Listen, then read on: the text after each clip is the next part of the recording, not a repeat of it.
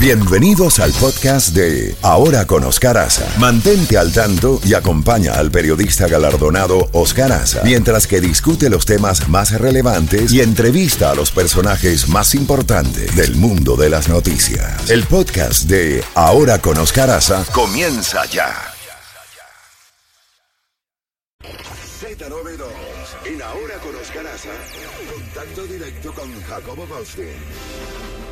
Bueno, mi querido Jacobo, llegó el día, martes 13, a las 3 de la tarde, a la hora que mataron a Lola, comparece el expresidente Donald Trump y precandidato a la presidencia por el Partido Republicano ante el juez magistrado, inicialmente un magistrado, que es el que le va, según nos han explicado el procedimiento, le van a decir, ¿usted es Donald J. Trump? Sí, señor.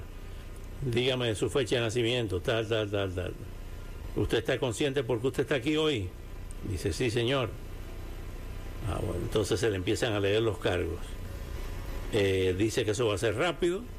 Y entonces, en el caso o la jerarquía del expresidente Trump, posiblemente no lo van a esposar. Lo van a entrar por un túnel para que no esté en el medio de la calle. Los marshals, los alguaciles, lo van a trasladar de Doral aquí al downtown y ahí se le leerán los 37 cargos. Firma un documento como una especie de recibo que serviría de fianza y entonces lo dejan ir. Jacobo, ¿qué le parece? Me parece que en estos momentos los ojos del mundo están fijos en downtown, la parte comercial de la ciudad de Miami, porque esto es algo nuevo, totalmente nuevo, y para que un expresidente y ahora candidato presidencial o aspirante a candidato sea presentado ante un jurado, que por cierto la jueza, Oscar, aquí tiene otra parte del drama, la jueza que se llama Aileen Cannon, fue nominada por Donald Trump. No sabemos si eso de por sí lleva algo consigo. Pero fíjate, perdóname Jacobo, simplemente para explicar, como nos han explicado los abogados del doctor Quiñón principalmente, no va a comparecer ante esa jueza, que ante esa magistrada, va a comparecer ante un magistrado que es el que le va a leer los cargos. Y luego, en el proceso, entonces irá esa jueza, como tú has dicho, la jueza Cannon. Continúa, por favor. Bueno, tú conoces mejor que yo, siendo juzgado, los pasos que tienen que seguir, pero en una forma u otra, esa jueza estará muy, muy inmersa en este juicio.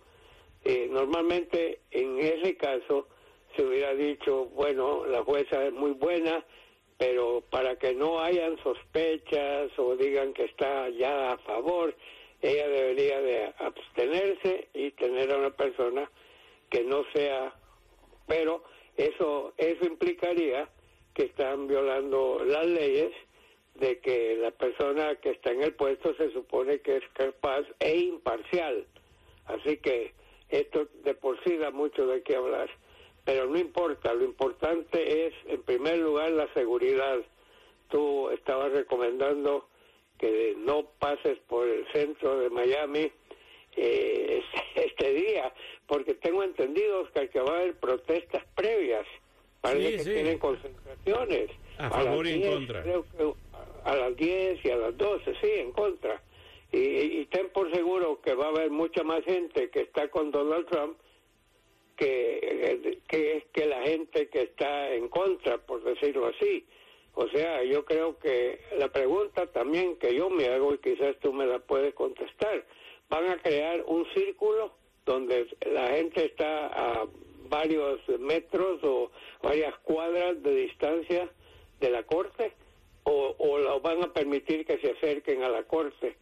Y también una cosa que hemos notado, no solo en Florida, no solo en Miami, estamos oyendo a personas alrededor del mundo, Estados Unidos, otros lugares, diciendo que la gente debe ir armada, que la gente se prepare y que vaya bien armado porque va a haber violencia y eso es algo que no queremos que ocurra, pero hay gente que los está alentando a que sea eso, y esto, cualquier incidente, Oscar, puede provocar una masacre. Ya hemos visto lo que pasó cuando la toma del Congreso el 6 de enero del 2021, se suponía que era una manifestación pacífica, y mira lo que terminó siendo. Y cuando te están empujando desde afuera y te están diciendo que es importantísimo que tomes pasos violentos para ayudarle a Donald Trump, estás creando un ambiente que puede ser peligroso. El jefe de policía de Miami, Manny Morales, como es el apellido de él, Manny, jefe de policía de Miami, ha dicho que tiene suficiente material para poder mantener el orden, pero él no sabe cuánta gente se va a presentar. Él no tiene idea que esa gente va a llevar consigo. Así que es verdaderamente una situación tensa y puede ser peligrosa. Así sí, te refieres a Manny Morales, exacto. Así es, bueno, yo pensaría, no han llamado, que tengo entendido, no han llamado a la Guardia Nacional, o no sé si tienen en reserva más gente en caso que la cosa se vuelva más violenta. No tenemos la menor idea. Dios quiera que no sea una cosa violenta. Hace poco, ¿te acuerdas cuando se presentó? Creo que fue en Nueva York, que se esperaba que iba a llegar un montón de gente y que iba a ser peligroso, y no pasó nada. Eso fue hace algunos meses, pero este parece que está bien enardecido, y Dios quiera que no pase más. Bueno, y mañana, 14 de junio, cumple 77 años el presidente Trump. Wow, estamos llegando verdaderamente. Ayer, no sé si viste tú, lo que CNN transmitió, un meeting político republicano, donde la persona que estuvo presente era el ex gobernador del estado de New Jersey, Chris Christie, y él se refirió que dijo una frase muy interesante, que dijo: yo no creo que deberían de estar en la campaña presidencial ni Donald Trump ni Joe Biden, porque Donald Trump tendría 78 años, Biden 82, entonces juntos suman 160 años.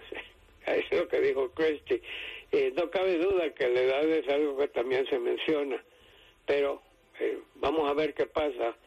Creo que en estos momentos el expresidente Trump se encuentra en Doral, en su club de golf. ¿Es correcto eso? Sí, sí. Ahí llegó ayer a las 3 de la tarde, en Doral, y de Doral lo van a trasladar al downtown de Miami. Sí.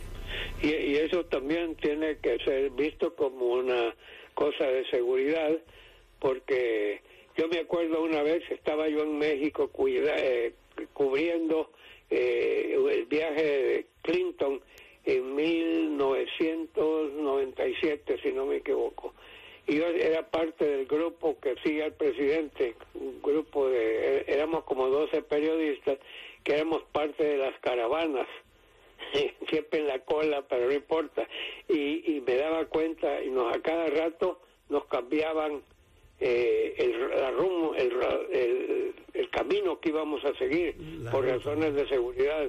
En vez de ir por las calles normales, se iban por otro lado y daban vueltas, y puede que esto también ocurra hoy, porque sabemos a dónde termina yendo, pero no sabemos cómo vendrá, y estoy seguro que estará con fuertes medidas de seguridad, porque locos hay locos en todas partes, y locos armados es lo menos que queremos, Oscar. Así es. Mira, yo creo que con los adelantos que hay, deberían transportar al expresidente en helicóptero. Un helicóptero ¿Seguro? Que salga de Doral y lo lleve al techo de ese edificio de la corte ahí. Sí. Eso sería lo más apto, sinceramente. Claro. Así que, pero te repito, a lo mejor no hay ninguna ley que obliga a decir cómo va a llegar. Lo que se necesita es, como tú dices, la mayor precaución posible, y la forma de ingresar Tú dices que hay un túnel especial que te llevaría al interior de la corte. Sí, eso es lo que he leído, para que no sea mostrado en la parte de afuera de la calle, ¿no? Y se ha llevado a... dudo mucho que lo vayan a esposar por la jerarquía de quien se trata. Tiene que ser tratado con mucha cortesía, llevado allí. Lo que sí me llama la atención y me preocupa es el lenguaje que continúa utilizando el expresidente Trump, porque eso en una situación como esta, de gran tensión, de gran crispación, te voy a leer otra vez el párrafo que él escribió ayer antes de salir de New Jersey hacia acá, hacia Miami, en su jet privado, desde Bedminster en New Jersey a su hotel aquí en Doral. Dice: preparándome para ir a Doral en Miami. Todos debemos ser fuertes y derrotar a los comunistas, marxistas y lunáticos de izquierda radical que están destruyendo sistemáticamente a nuestro país. Make America Great Again, escribió Trump en su red social Truth. MAGA. Yo creo que hay que tener mucho cuidado en el lenguaje, y más en estos momentos, y más un hombre del peso específico del expresidente Trump, donde entre los republicanos hay unas cifras preocupantes, de verdad. No la de favorabilidad, o sea, 80% de los republicanos están de acuerdo con el presidente Trump en estas circunstancias, sino que hay 12 millones, según una encuesta de CBS, hay 12 millones de norteamericanos que estarían dispuestos a usar las armas para llevar nuevamente al presidente Trump a la Casa Blanca. Y eso es algo que yo recuerde no había visto nunca en la historia de este país. Es correcto. Y acabo de ver hablando de las encuestas que nos gustan a ti y a mí, CBS, en estos momentos preferencia entre los precandidatos, 61% a favor de Trump, 24% a favor del gobernador DeSantis. Oye, esa es una ventaja, le saca 37 puntos de ventaja, ¿eh? Sí, así que mientras, y lo curioso del caso es que con todos estos cargos, y cada día le salen más cargos aquí y allá, lo que ha hecho es subirle los números a Donald Trump, subirle los ingresos de que están haciendo a su campaña, la cantidad de dinero que se está anotando, y francamente ahí él está demostrando su fuerza política. Ahora, si esa fuerza política fuese manejada con más tranquilidad, menos cosas, o sea, aquí claramente se ve que quieren que Trump sea el candidato presidencial, y si las cosas proceden pacíficamente, creo que va a beneficiarlo a él. Él en estos momentos tiene la gran ventaja, no está peleando contra sus rivales, más bien si esto se maneja con cordura y se sigue con esa ley, yo creo que saldría beneficiado. La violencia no le ayudaría en nada. Si esto se vuelve sangriento, no le va a ayudar a llegar a la presidencia. Si esto se manejara en una forma decente, organizada, puede ganar, y ganar fácilmente, porque el mismo Joe Biden tiene problemas dentro de su propio partido. Así que así que yo no sé qué va a pasar. Dios quiera que esto no pase a más, que se hagan las cosas conforme a ley, y veremos qué es lo que va a suceder. El mundo entero tiene la vista fija en estos momentos en lo que va a suceder en los próximos 18 meses, que es lo que falta para las elecciones. Estoy de acuerdo contigo, y sería inteligente por parte del presidente Trump si hoy por la mañana hace un llamado a la cordura y hace un llamado a la paz.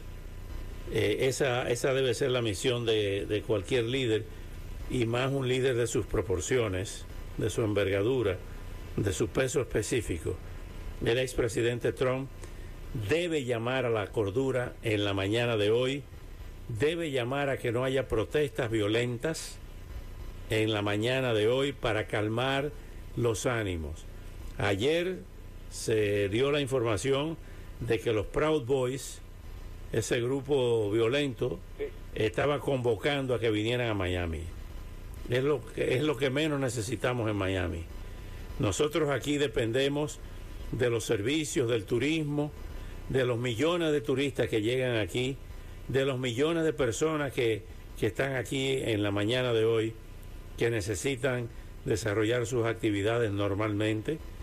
Ese downtown está lleno de negocios, de restaurantes, de hoteles, que lo que necesitamos es precisamente la paz y la tranquilidad, y que se lleve a cabo el due process, el proceso judicial en los Estados Unidos. ¿Sabes lo que yo digo, Oscar? Sí. A lo que acabas de decir, yo digo amén, amén y amén. Es exactamente lo que debe suceder. Y si lo piensa bien y tiene... Yo vuelvo a decir que hay una cosa importantísima en la política. Un presidente o un líder de un partido tiene que tener algún asesor que no tenga miedo de decirle las verdades, que no siempre le esté cantando las glorias y felicitándolo por lo que diga, sea lo que sea. Alguien que le diga, señor presidente, mire, este es un consejo sabio y si me manda a volar, lo acepto, pero esto es lo que yo le recomiendo, señor. Y hágame caso porque yo no estoy aquí para besarle el trasero, como se dice. Yo estoy aquí para aconsejarlo y decirle eso. Por ejemplo, si él estuviera oyendo esta transmisión el día de hoy, o quienes lo siguen, la están oyendo, digan, oh, esa no es ninguna mala idea, eso de inmediatamente llamar a la cordura, hacer las cosas tranquilas y ganarte el respeto de todos. Repito, en este país tú eres inocente hasta que se te encuentre culpable. No lo están llevando ya a la horca. Esta no es la Revolución Francesa, no hay una guillotina esperando a nadie.